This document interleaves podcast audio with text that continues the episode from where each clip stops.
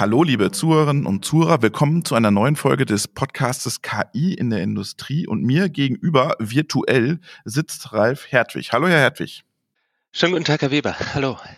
Sie arbeiten bei Nvidia und da haben wir natürlich letzte Woche viel gehört bei, von Nvidia. Wir wollen jetzt aber gar nicht so sehr auf, über Akquisitionen sprechen, sondern wir wollen heute ein bisschen über autonomes Fahren, Softwarearchitekturen und Plattformen sprechen. Gerne. Vielleicht stellen Sie sich mal ganz kurz vor, damit die Zuhörerinnen und Zuhörer Sie so ein bisschen einordnen können. Was können Sie, was machen Sie, wo kommen Sie her? Okay, wunderbar. Ich bin von Hause aus Informatiker, mhm. äh, bin seit zwei Jahren bei NVIDIA zuständig für den Bereich Automotive Software, also die gesamte Entwicklung ähm, für den Automobilbereich, die NVIDIA in Europa betreibt. Ähm, hab Historie hinter mir mit 20 Jahren Arbeit für Mercedes-Benz, habe da zunächst mal in der Forschung und Vorentwicklung den Bereich Telematik, Multimedia-Systeme betreut. Das waren so die Zeiten, wo man endlich so die Integration des Computers ins Fahrzeug gesehen hat und habe die letzten zehn Jahre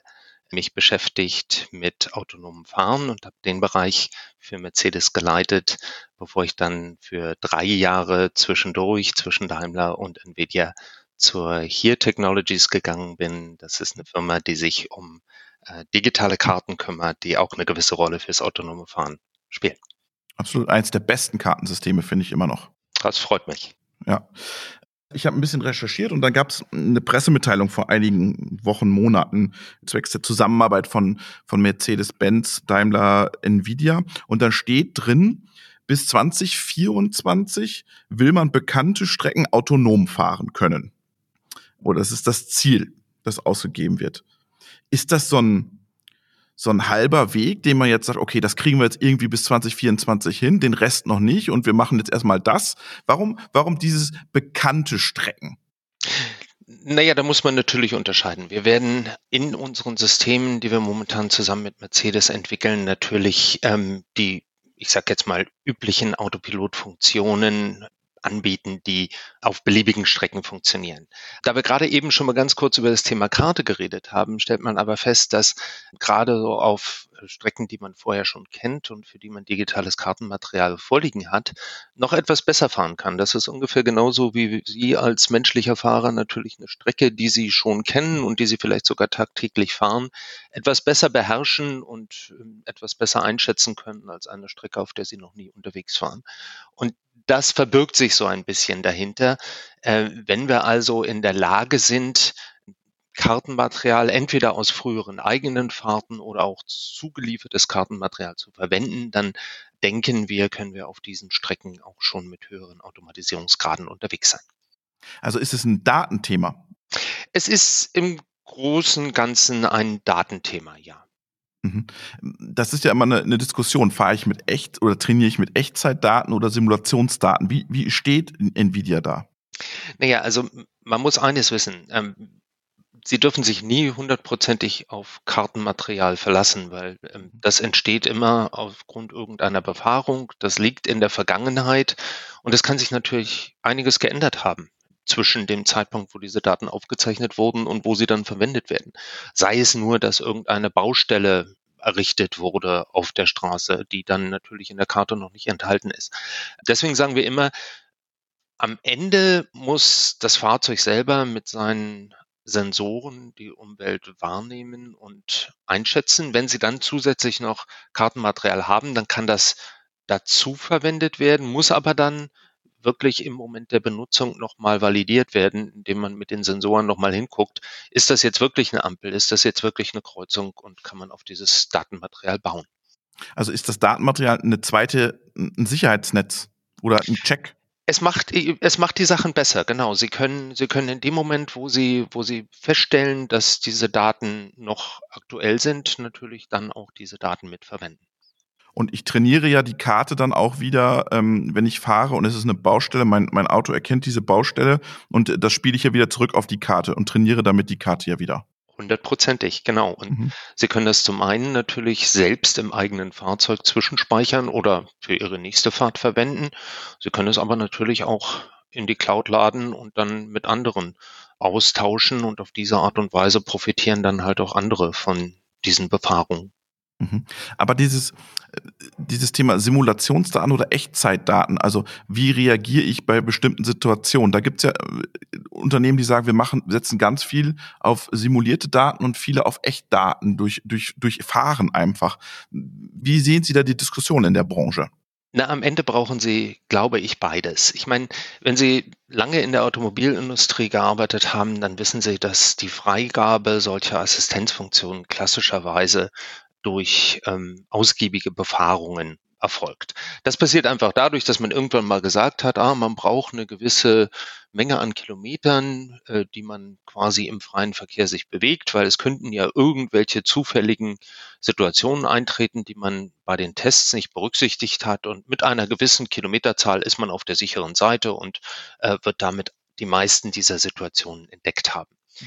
Jetzt ist es nur so, je komplizierter die Systeme sind, aber auch je zuverlässiger sie sein müssen, weil ähm, der Fahrer halt immer länger, wie es so schön heißt, aus der Loop sein kann, mhm. müssen diese Systeme immer zuverlässiger werden. Und das bedeutet, mit dieser Befahrung müssten sie letztlich so viele Kilometer zurücklegen, dass sie entweder wahnsinnig viele Versuchsträger brauchen oder in eine Situation kommen, dass äh, sie das Auto gar nicht rechtzeitig an den Markt bringen können, weil sie so lange noch mit der Validierung beschäftigt mhm. sind. Deswegen kommt man sehr schnell dahinter, dass man ähm, diese Validierung hauptsächlich im Computer machen sollte.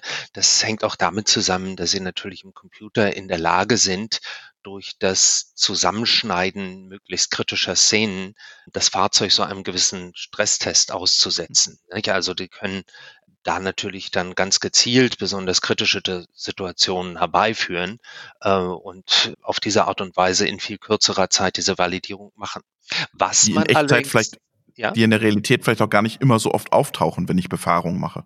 Naja, das natürlich auch, ja. Also gibt es immer das schöne Beispiel, ähm, so Wildunfälle oder Wildwechsel genau. zu sehen. Ja, ich meine, die haben wir alle vor Augen, aber wann haben wir denn das letzte Mal ein Reh auf der Straße gesehen und wann mussten wir so eine Situation äh, bewältigen? Also das sind genau die Sachen, äh, die man im Computer natürlich besser machen kann. Was man jetzt fairerweise sagen muss, die Situationen, die man nicht kennt, ja, und von denen man auch nicht weiß, dass man sie nicht mhm. kennt, diese berühmten Unknown Unknowns, ja. äh, die kann man natürlich auf diese Art und Weise nicht abbilden da ist es natürlich besonders interessant, wenn man solche Situationen dann auch aus dem realen Verkehrsgeschehen, wenn man sie denn wirklich mal wahrnimmt, ja, mhm. dann aufzeichnet und dieser Simulationsdatenbank, ähm, die ja auch mit Realdaten gefüttert werden kann, mhm. das muss man ja nicht alles künstlich generieren, dann hinzufügt. Und auf diese Art und Weise hat man wieder ein Unknown Unknown zu einem bekannten Testfall gemacht und über die Zeit hinweg entstehen dann immer mehr ähm, solcher Fälle und das System wird immer besser, wenn es diese Fälle bearbeiten kann. Mhm. Wie, wie, wie, wie sieht das denn da aus? Es gab mal eine Initiative, dass Automobilisten diese Daten miteinander teilen wollen. Ist man da schon weitergekommen?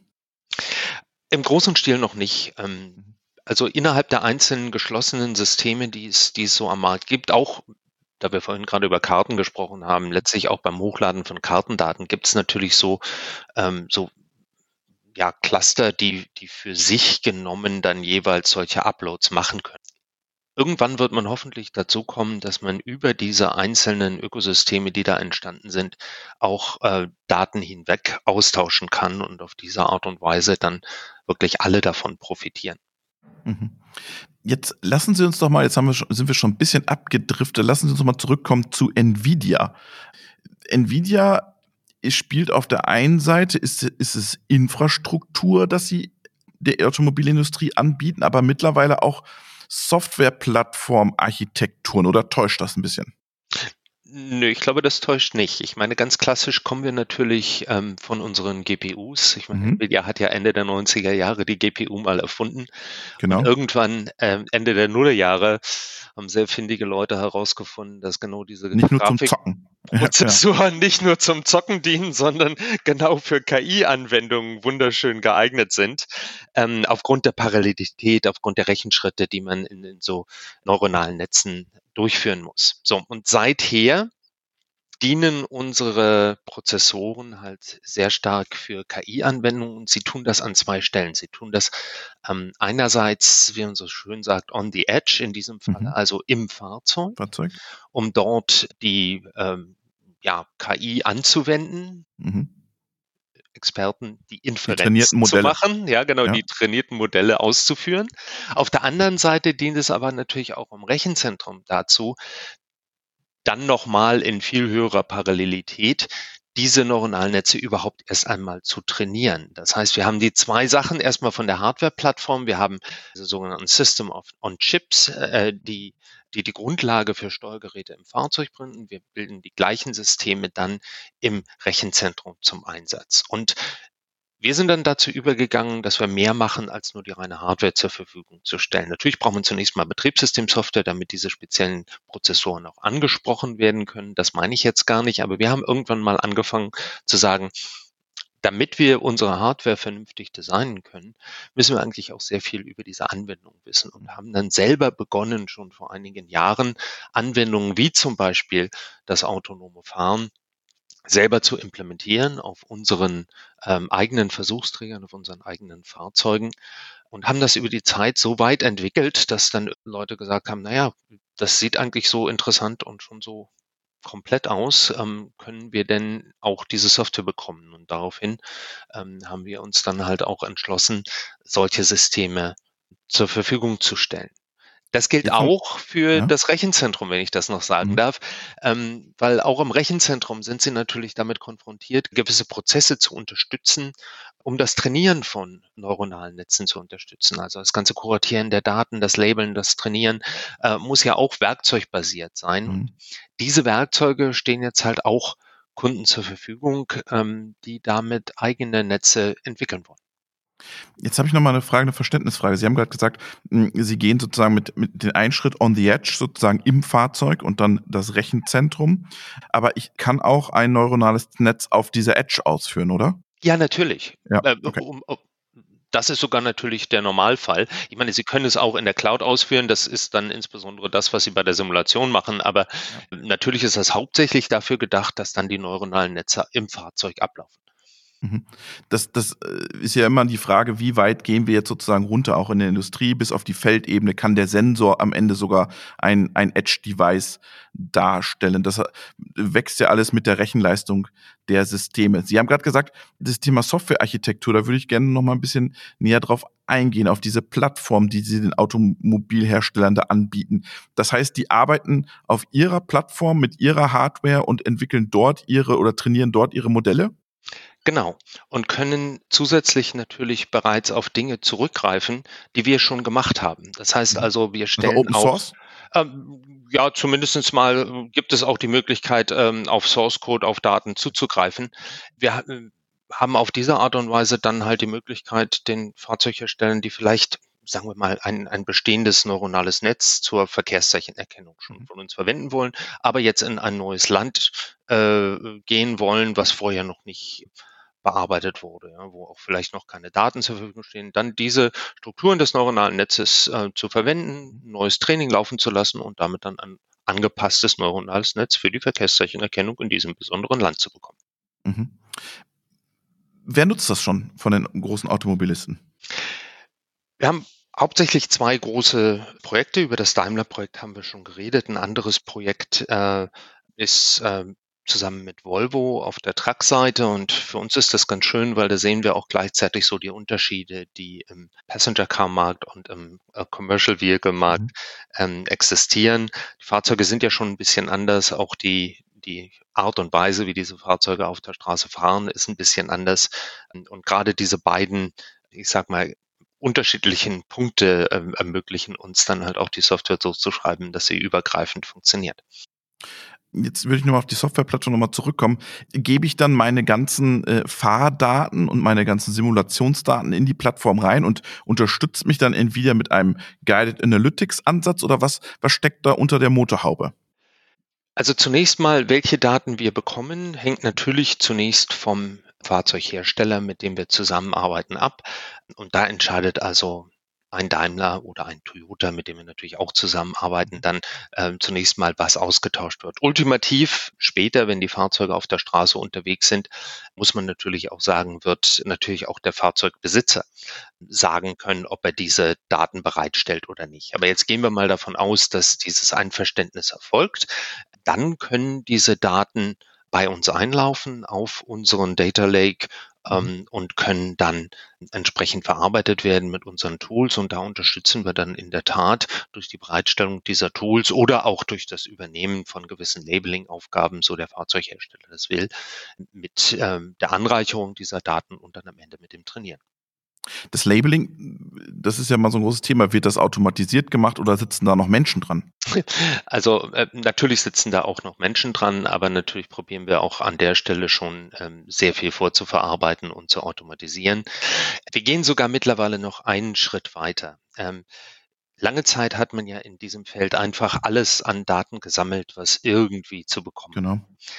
Das ist insofern sehr unergiebig, weil nach einer gewissen Zeit lernen sie nur noch bruchstückhaft Neues. Ja, also wenn sie schon x tausend Autobahnkilometer in Deutschland gefahren sind, dann sind die nächsten 100 Autobahnkilometer nur noch von beschränktem Interesse. Was wir aber jetzt mittlerweile gebaut haben, sind Systeme, äh, die ein sogenanntes aktives Lernen unterstützen. Das heißt, im Fahrzeug entdecken unsere neuronalen Netze selber, mit welcher Konfidenz sie bestimmte Szenen interpretieren können. Und mhm wenn diese Konfidenz unter ein bestimmtes Level sinkt, dann heißt das ja letztlich nichts anderes, als dass diese Szene offenbar eine ist, mit der unser neuronales Netz noch nicht perfekt klarkommt. Mhm. Wir werden also genau solch eine Szene dann vom Fahrzeug holen und dann in den Labeling-Prozess und am Ende auch in den Trainingsprozess einspeisen, weil damit ist sichergestellt, dass man möglichst neue Sachen lernt und darum geht's ja am Sie haben gerade angesprochen, diesen, diesen Data Lake, den Sie haben. Das heißt doch, wenn ich, wenn ich das jetzt richtig verstehen habe, Mercedes-Modelle lernen mit, auch mit Toyota-Daten und Toyota-Modelle mit Mercedes-Daten.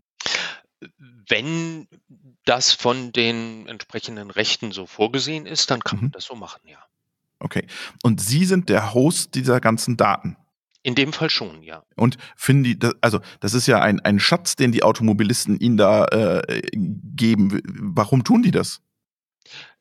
Schlichtweg, weil die Systeme dadurch besser werden, ja, weil mhm. sie natürlich ähm, durch die Daten und dann insbesondere natürlich durch das Labeln und Auszeichnen dieser Daten am Ende das Material haben, mit denen sie die Systeme verbessern. Und das kommt dann natürlich auch wieder allen zugute, die solche Systeme einsetzen. Okay.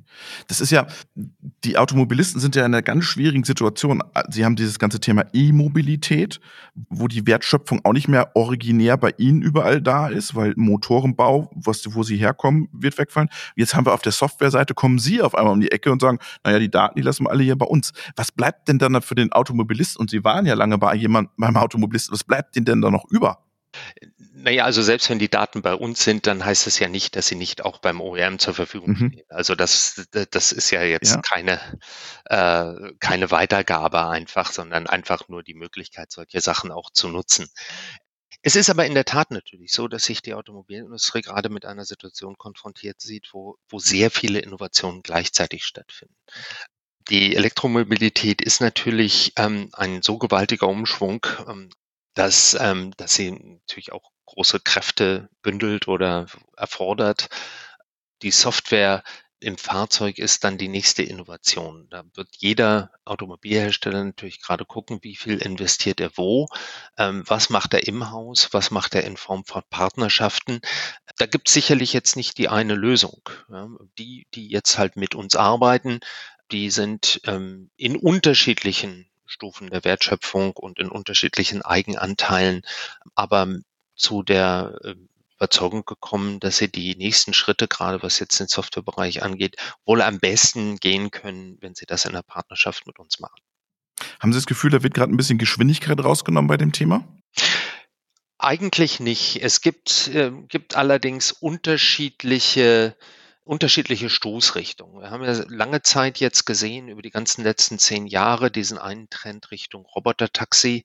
Mhm. Ähm, man redet ja immer beim autonomen Fahren von diesen berühmten Leveln von eins bis fünf. Also fünf, genau. Level fünf wäre dann halt ein vollständig äh, frei sich bewegendes Fahrzeug ohne, ohne Fahrerbeiträge. Mhm. Ich glaube, ähm, da hat man einfach gesehen, dass aufgrund der hohen Sicherheitsanforderungen und aufgrund der Notwendigkeit dann wirklich in jeder Verkehrssituation, da sind wir dann wieder bei diesen Unknown Unknowns, äh, zu funktionieren, dass, dass das halt nach wie vor ein sehr schwieriges Problem ist, dass man vielleicht nur für begrenzte Gebiete lösen kann. Wo wir allerdings sehen, wo alle Fahrzeughersteller mit, mit großer Geschwindigkeit unterwegs sind, das sind die unterstützenden Systeme, mhm. also die Systeme, so im Übergang von Level 2 zu Level 3, wo ähm, der Fahrer immer noch da ist, wo der Fahrer auch Aufgaben übernehmen kann, entweder sowieso immer überwacht oder halt auf Systemanforderungen hin übernehmen muss. Und an der Stelle passiert momentan sehr viel. Man hat, glaube ich, erkannt, ähm, dass diese zusätzliche Rückfallebene des Fahrers für die Situation, in der man momentan noch ist, eigentlich die praktischste ist, um solche Systeme auch sicher auszurollen. Und auch zu trainieren. Ja, auch zu trainieren. Wobei äh, Sie können halt mit so einem System ähm, auch Systeme, die, die jetzt noch nicht alle Situationen bewältigen können, halt äh, schon in die Anwendung geben, solange der Fahrer halt die Überwachung solcher Systeme vornimmt. Sie arbeiten ja mit äh, neuronalen Netzen in den Systemen. Da taucht ja dann immer dieser ganze Themenkomplex Explainable AI auf. Also wie mache ich Entscheidungen nachvollziehbar? Ähm, welche Rolle spielt das in Ihrem äh, Entwicklungsalltag?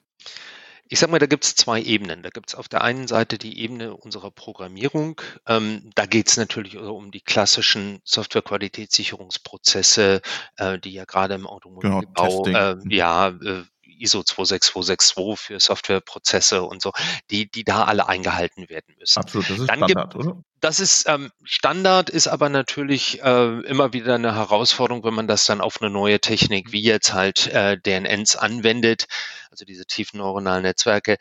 Das ist die vielleicht, Ebene, die vielleicht uns, ganz kurz. Ja. Wir haben letzte Woche dazu eine Folge gemacht mit den ah. Kollegen von Quality Minds. Ähm, nur als Hinweis für die Hörerinnen und Hörer, da geht es genau um das Projekt, ja. Wunderbar. Äh, dann ist da ja schon wahrscheinlich sehr viel über dieses Thema gesagt genau. worden. Ähm, jetzt ist es aber was anderes, ob der Programmierer überzeugt ist davon, dass sein neuronales Netz funktioniert und ob der Fahrer überzeugt davon ist, dass sein Fahrzeug das Richtige macht. Was wir gelernt haben, ist, dass es ganz wichtig ist, dem Fahrer so eines autonomen Fahrzeugs oder sagen wir mal demjenigen, der hinterm Lenkrad sitzt, der Fahrer ist er ja dann nicht unbedingt immer, deutlich zu machen, was das Fahrzeug denkt und was das Fahrzeug gleich tun wird. Und nichts ist schlimmer, als wenn das Fahrzeug, außer vielleicht in einer Notsituation, wo unmittelbar reagiert werden muss, ähm, kein erwartbares Verhalten zeigt. Ähm, deswegen haben wir uns angewöhnt, in unseren Fahrzeugen gibt es einen sogenannten Confidence View, so sagen wir dazu. Da soll also das, das Vertrauen in die Entscheidung des Systems erhöhen und einfach deutlich machen, was sieht das Fahrzeug? Ja, also da sehen Sie dann dargestellt die realen Objekte und können das vergleichen mit dem, was das Fahrzeug sieht. Das ist vielleicht auch eher so für die technikaffinen Benutzer von großem Interesse. Wichtiger ist so eine andere Ebene, die da sagt, äh, was wird das Fahrzeug gleich machen? Und die ist Abschaltung eigentlich für alle. Sekunden. Naja, nicht nur unbedingt eine Abschaltung, aber, aber sagen wir mal, ich werde jetzt die Spur auf die Spur nach links wechseln oder mhm. ich nehme jetzt hier vorne die Autobahnausfahrt. Also solche Dinge mhm. äh, sind dann schon wichtig, weil sie einfach dem, dem Benutzer dann auch zeigen, ähm, auf was er sich einstellen kann. Aber das, muss, das System muss ja auch erkennen, wann wird es mir zu kompliziert als System? Das ist sicherlich richtig, natürlich. Und das sind also, dann diese berühmten ja. Übernahmesituationen. Mhm. Ähm, wobei da muss man natürlich auch sagen, was heißt jetzt zu kompliziert? Es gibt auf der einen Seite diese, diese ich sage jetzt mal, planbare Kompliziertheit. Ja, nehmen wir mal an, wir haben ein System, das kann perfekt auf der Autobahn fahren, aber ist halt nicht für den Stadtverkehr gedacht. Mhm. Jetzt erreichen Sie Ihre Ausfahrt, dann muss so ein System das natürlich wissen und muss dem Fahrer sagen, hör her, in einer Minute ähm, ist die automatisierte Fahrt vorbei, wir verlassen die Autobahn und bitte übernehme rechtzeitig wieder. Das ist planbar. Ja, da ja. kommen übrigens natürlich wieder wunderbar diese Karten, über die wir vorhin geredet haben, ins Spiel. Dann gibt's allerdings natürlich auch Notsituationen, wo plötzlich die Umgebung des Fahrzeugs ja, kritisch wird und sie müssen einen Unfall vermeiden. Das sind jetzt aber Sachen, die muss das System schon beherrschen. Und da ist ja der große Gewinn in den letzten Jahren gewesen, dass alle diese Notfallsysteme mittlerweile einen, einen Grad an Perfektion erreicht haben, dass gerade in so Gefahrensituationen man schon immer sagen kann, dass das automatisierte System dem normalen Fahrer zumindest überlegen ist. Mhm. Weil es schneller reagiert, weil es die Rundumsicht hat. Ist Ihnen als Nvidia eigentlich egal, ob man ein LIDAR-System einsetzt oder nicht? Sind Sie da offen für alle? Ähm, ja und nein, sage ich mal. Also ja, in dem Sinne, dass natürlich unsere Technik anwendbar ist auf ähm, diverse Sensoren. Mhm. Und da ist es ganz egal, ob das Kameras, ob es Lidare, ob es Radare sind. Ähm, aufgrund der Zuverlässigkeitsanforderungen, gerade wenn Sie in höhere Automatisierungsstufen gehen, kommen Sie sowieso irgendwann dahin, dass Sie die Redundanz der einzelnen Sensoren sehr gut gebrauchen können. Auf der anderen Seite müssen wir immer sagen, wir haben natürlich unsere Softwaresysteme für gewisse Sensoren entwickelt. Und anders als früher muss man mittlerweile sagen, es ist jetzt nicht völlig austauschbar, was man als Sensor ins Fahrzeug einbaut und baut dann halt einfach darüber irgendwelche Software. Aufgrund der Tatsache, dass sie Netze trainiert haben, dass sie Netze mit gewissen Sensoren, nicht so sehr vom Typus, aber vielleicht von der Anordnung. Da ist dann halt eine vorausschauende Kamera mit einem bestimmten Öffnungswinkel da oder so. Ja, dass sie diese Trainings natürlich weiterverwenden wollen, ist halt ein großes Investment in solche Sensoren reingegangen oder, oder in, in so ein System mit einem bestimmten Sensor reingegangen. Und dann tun sie sich keinen großen Gefallen, wenn sie jetzt einfach sagen, ach, jetzt lass uns mal auf einen ganz anderen Sensor gehen, weil dann müssen sie wieder unter Umständen neu anfangen, ja. Daten zu generieren. Und das ist auch so eine Sache, das, das ist so ein Paradigmenwechsel. Da war es unheimlich schwierig, auch mit, äh, mit Fahrzeugherstellern drüber zu reden eingangs, die das einfach nicht gewohnt waren. Die haben halt gesagt, ja, was ist der neueste Sensor von, von irgendeinem Zulieferer? Oh, der sieht gut aus, den nehmen wir jetzt rein und dann passen wir halt die Software an. Und das war leicht gemacht, äh, aber mittlerweile ist halt ein sehr großes Investment in dieses Training hineingegangen. Das müssen die erstmal verknuspern dann, oder? Ja, natürlich, natürlich. Wie, wie ohnehin natürlich die ähm, diese ganzen Systeme auch eine Zusammenarbeit, wie welchen Teil der Software schreibt man beim OEM, welche welche kommt von uns. Das sind alles Entscheidungen, die natürlich getroffen werden müssen. Mhm. Man gibt da ja auch, ein, was wir ja eben schon mal angesprochen haben, so ein bisschen strategische Hoheit ab über einige Themen, oder? Ist das die Sorge? Es gibt vielleicht strategische Hoheit, es gibt natürlich aber vor allen Dingen auch den Wunsch, einen gewissen Teil der Wertschöpfung äh, zu behalten im ja. eigenen Unternehmen durchzuführen, klar. Mhm. Was mich am Ende jetzt, wir sind jetzt bei einer halben Stunde angekommen, nochmal interessieren würde, ich möchte gerne nochmal mit so einem Mythos aufräumen. Es wird ja dann immer von, von manchen Politikern kolportiert, wir brauchen dieses ganze 5G-Thema fürs autonome Fahren. Jetzt haben Sie gerade gesagt, wir machen Prozessierung auf der Edge, auf dem Rechner, im äh, Fahrzeug. Braucht man jetzt das oder braucht man es nicht? Also zum Fahren selber nicht. braucht man es nicht. Im Gegenteil, man muss äh, ein autonomes Fahrzeug immer so bauen, dass es, wie das Wort schon sagt, autonom entscheiden kann. Es kann ja einfach immer passieren, dass irgendeine Kommunikationsverbindung genau. mal nicht da ist. Dann könnte im besten Fall das Fahrzeug anhalten, aber im schlechtesten Fall könnte halt irgendeine Information fehlen. Mhm. Für Kommunikation gilt genau das Gleiche, was ich ganz zu Anfang gesagt habe für Kartenmaterial, nämlich, ähm, dass sie unheimlich hilft, wenn sie da ist und wenn man validieren kann, dass was, das, was man da bekommt, auch richtig ist. Das ist bei der Kommunikation natürlich auch immer ein, ein Security-Thema. Aber das Fahrzeug muss am Ende natürlich selber fahrfähig sein und selber alle Entscheidungen treffen können. Wofür 5G aber natürlich hervorragend ist, ist dieses ganze Thema Datenaustausch oh, zu genau. begünstigen. Wofür es auch gut ist, ist es, die Software im Fahrzeug aktuell zu halten. Und das ist natürlich wenn wir jetzt mal übers autonome Fahren hinausgehen, das Over ist ja das Update. eigentliche mhm. Megathema mhm. im Fahrzeugbau, dass man diese ganzen Softwaremodule in Zukunft over the air aktualisieren kann, wie wir das halt auch von Smartphones gewohnt sind ähm, und damit dann natürlich nicht nur die Produkte aktuell hält, sondern auch die Produkte sicher hält äh, und gegebenenfalls Fehler beseitigt. Geht auch über Ihre Softwareplattform, gell? Habe ich gelesen. Können wir auch machen, natürlich, ja. ähm, weil wir auch das natürlich selber entwickelt haben, zunächst mal zu eigenen Zwecken und können das jetzt natürlich auch anderen zur Verfügung stellen. Wo ist gerade am meisten Musik drin beim Thema äh, Machine Learning, künstliche Intelligenz? Ist es wirklich noch die Automobilindustrie, autonomes Fahren? Oder man sieht Nvidia jetzt ja auch verstärkt mal in der Fertigung, im Maschinenbau, wo sie sich so ein bisschen dahin interessieren, in die Logistik. Wo ist aus Ihrer Sicht, jetzt wenn Sie mal ein Stück weit von Ihrer Position zurückgehen, wo ist gerade viel Musik für Nvidia drin? Also natürlich ist unheimlich viel Musik in diesem Bereich autonomes Fahren, was einfach damit zusammenhängt, dass die Verkehrssituationen, die da zu analysieren sind, die Handlungen, die da zu treffen sind, dass die halt äh, doch schon komplexer sind, als wenn Sie jetzt eine äh, Automatisierung in der Fabrik haben. In der Fabrik haben Sie ganz klar auch die Kontrolle über alles das, was da passiert. Das heißt, Sie könnten auch eingreifen und äh, notfalls die ganze Umgebung, in der die Roboter sich bewegen, ähm, etwas aufräumen, sage ich mal, oder strukturieren, sodass dann die Anwendung leichter fällt. Aber vielleicht ist auch gerade deswegen, weil, weil das halt ein vergleichsweise einfacheres Problem ist, dort momentan besonders der Schub dahinter. Denn da sieht man, dass man mit, äh, mit den jetzt verfügbaren Systemen ähm, halt ganz neue und noch flexiblere Arten der Automatisierung in der Fertigung bewerkstelligen kann. Mhm. Also sagen wir mal, autonomes Fahren ist die Champions League und wir haben hier äh, vielleicht den Europapokal in der Fabrik.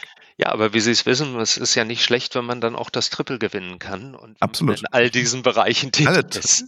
Das heißt, Sie, Sie machen für die Kollegen von Daimler wahrscheinlich dann nicht nur das autonome Fahren, sondern sind auch in den Factories vertreten. Na, da reden wir vielleicht ein anderes Mal drüber. Alles klar. Vielen Dank, Ralf Hertwig. Gerne. Wiederhören.